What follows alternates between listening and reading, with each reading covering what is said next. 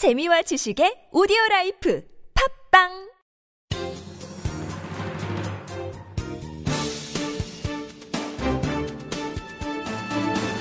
일간사설 5월 12일 화요일 조선일보 사설. 홍 지사의 집사람 비자금 해명 구차스럽지 않은가? 성완종 전 경남기업 회장으로부터 2011년 한나라당 대표 경선을 앞두고 불법 정치자금 1억 원을 수수한 혐의로 검찰 수사를 받고 있는 홍준표 경남지사가 11일 대표 경선 기타금 1억 2천만 원은 집사람이 모은 비자금에서 냈다고 말했다. 검찰이 문제의 한나라당 대표 경선 기타금 가운데 1억 원을 성씨 돈으로 의심하고 있다는 언론 보도가 나오자 이를 해명하는 과정에서 나온 말이다. 홍 지사는 11년간 변호사 하면서 번 돈 일부를 집사람이 저불내 현금으로 모았고 2008년 국회 운영위원장을 할 때 매달 4, 5천만 원씩 나오는 국회 대책비 가운데 쓰고 남은 돈도 집사람에게 생활비로 주곤 했다 라고 말했다. 경선 기타금이 커서 아내에게 돈 좀 구해달라고 하니 비자금 중 1억 2천만 원을 5만 원권으로 내줬다는 것이다. 홍 지사는 은행권 출신인 집사람이 모은 비자금이 아직도 1억 5천만 원 가량 남아 있고 집 근처 은행 대여 금고에 넣어뒀다가 이번 수사 때 언니 집에 갖다 놨다고 한다며 이번에야 그 사실을 알게 됐다고도 했다. 대여 금고는 보통 보석, 금괴, 채권 같은 현물이나 중요 서류 같은 것을 보관하는 용도로 쓴다.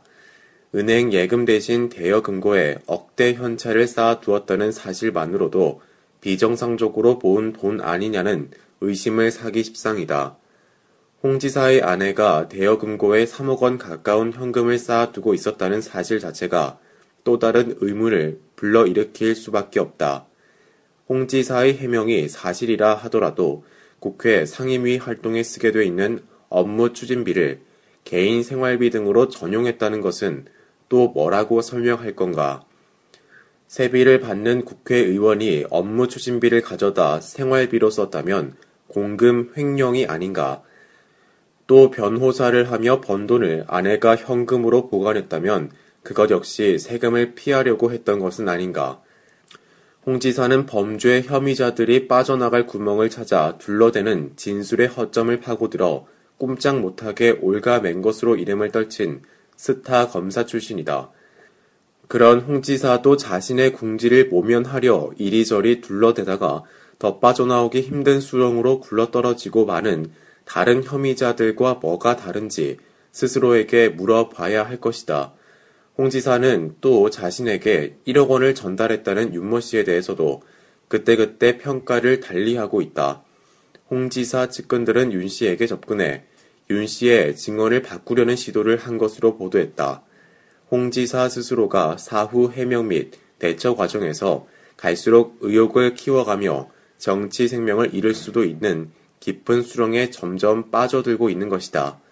홍 지사는 이제라도 여당 대표의 현직 경남지사 2017년 대선 도전을 생각했던 사람답게 처신할 필요가 있다.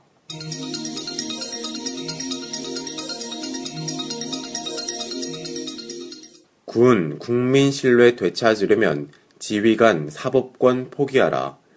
국방부는 11일 군사재판의 일반 장교가 재판관으로 참여하는 심판관 제도와 지휘관이 재판에서 선고된 형량을 깎아줄 수 있는 감경권 제도 등 군사법 체계를 일부 개편하는 내용의 개정안을 입법 예고했다. 그동안 일부 지휘관이 자의적으로 사법권을 행사해 국민이 군의 재판 결과를 믿지 않는 불신 풍조가 만연했다. 개편안은 감경권 제도를 원칙적으로 폐지한다면서도 성실하고 적극적인 업무 수행 과정에서 발생한 범죄는 예외로 해놨다. 성실하고 적극적인 이러한 규정은 너무 모호해 지휘관이 웬만하면 이 규정을 핑계로 감경권을 행사해 재판 결과를 고칠 수 있다. 이래서는 감경권 남용을 막으려는 원래 취지를 살릴 수 없다. 개편안이 군형법 위반 사건의 심판관 제도를 두도록 한 것도 문제다. 군형법 위반 사건에는 장병들 사이의 폭행이나 성폭력 등 군대에서 가장 문제가 되는 사건들이 다 들어간다. 심판관 제도는 지휘관의 재판 개입 통로라는 비판을 들어왔다. 이런 제도를 구타나 성폭력 사건 재판에 그대로 두겠다는 것이다. 일부 지휘관들은 가혹행위 같은 사건이 터지면 엄정한 수사와 처벌로 군기를 바로잡는 대신 감경권이나 심판관 제도 등을 이용해 자신들에게 미칠 영향을 줄이려 은폐 축소하기에 급급해왔다. 그 결과 국민은 군이 실시한 의혹 사건 조사나 재판 결과를 좀채 믿지 않았다. 군이 지금의 사법제도 골격을 그대로 유지하면서 군을 믿어달라고 해서는 안 된다. 군에 대한 신뢰를 되찾기 위해서도 평시에는 지휘관의 사법 통제권을 아예 없애는 것이 좋다.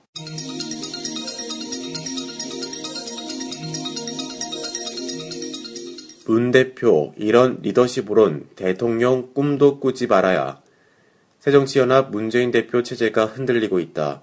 출범한 지 불과 3개월 만이다. 불씨는 야당이 성완종 리스트라는 대형 호재에도 4.29 재보선에서 전패한 것이었다. 지난 8일 당 최고위원회에서 비노계 주승용 최고위원이 문 대표의 책임을 거론하며 결단을 촉구했다가 정청래 최고위원으로부터 사퇴 공갈치지 말라는 막말을 들은 뒤 최고위원직을 내던지면서 일이 커졌다. 이 와중에 유승희 최고위원은 봄날은 간다를 노래하면서 막장 최고위원 회의란 평가를 들었다. 문 대표의 당내 리더십은 현재 최대 위기를 맞고 있다. 문 대표가 당 내분 수습을 위해 개파 중진들에게 원탁 회의를 제안했지만 누구도 응하지 않고 있다. 10일 저녁 긴급 소집한 최고위원 회의에는 선출직 최고위원 5명 가운데 3명이 불참했다. 11일에는 김한길 전 당대표가 문 대표는 더 시간을 끌지 말라고 직격탄을 날리며 기름을 부었다. 지난 대표 경선에서 문 대표와 결었던 박지원 의원도 며칠 전 문 대표의 거취를 문제 삼았다. 문 대표가 지난 2월 당권을 잡으면서 했던 첫 번째 약속이 당내 개파 청산이었다. 그러나 3개월 만에 또다시 친노 대 비노의 고질적인 개파 다툼이 본격적으로 불붙었다. 비노 측은 문 대표가 취임 후 3개월 동안 당내에서 제대로 소통하지 않으면서 몇몇 비선의 친노 측근에게만 의존해 왔다고 목소리를 높였다. 문 대표는 박근혜 대통령을 비판할 때마다 소통 부족과 측근 의존을 문제 삼았다. 그런 문 대표가 당을 운영하면서 똑같은 잘못을 저질렀다는 것이다. 무엇보다 문 대표가 재보선에서 진 뒤 말로만 반성하고 쇄신을 다짐하는 것으로 어물적 상황을 넘기려 했던 것부터가 잘못이었다. 문 대표는 취임 후 줄곧 경제정당, 민생정당을 외쳤다. 그러더니 이번에는 재보선 직후 공무원 연금 논의에서 결코 개혁이라고 볼 수 없는 안을 밀어붙였다. 나아가 국민 부담을 키우는 국민연금 개정안까지 고집하며 민심과 엇나갔다. 이렇게 오락가락해서야 어떻게 국민의 믿음을 얻을 수 있겠는가. 문 대표는 11일 당 내분 상황에 대해 직접 사과했지만 혼란은 더 커져가고 있다. 지금 대한민국은 경제, 외교, 안보, 사회적 난제가 하나 둘이 아니다. 이럴 때 국정의 절반의 책임을 지고 있는 제1야당이 내분의 늪에 빠져 허우적대는 건 야당 자신뿐 아니라 국민과 나라를 위해서도 결코 바람직스럽지 않다. 문 대표는 다음에 나라를 맡겠다고 나선 사람이다.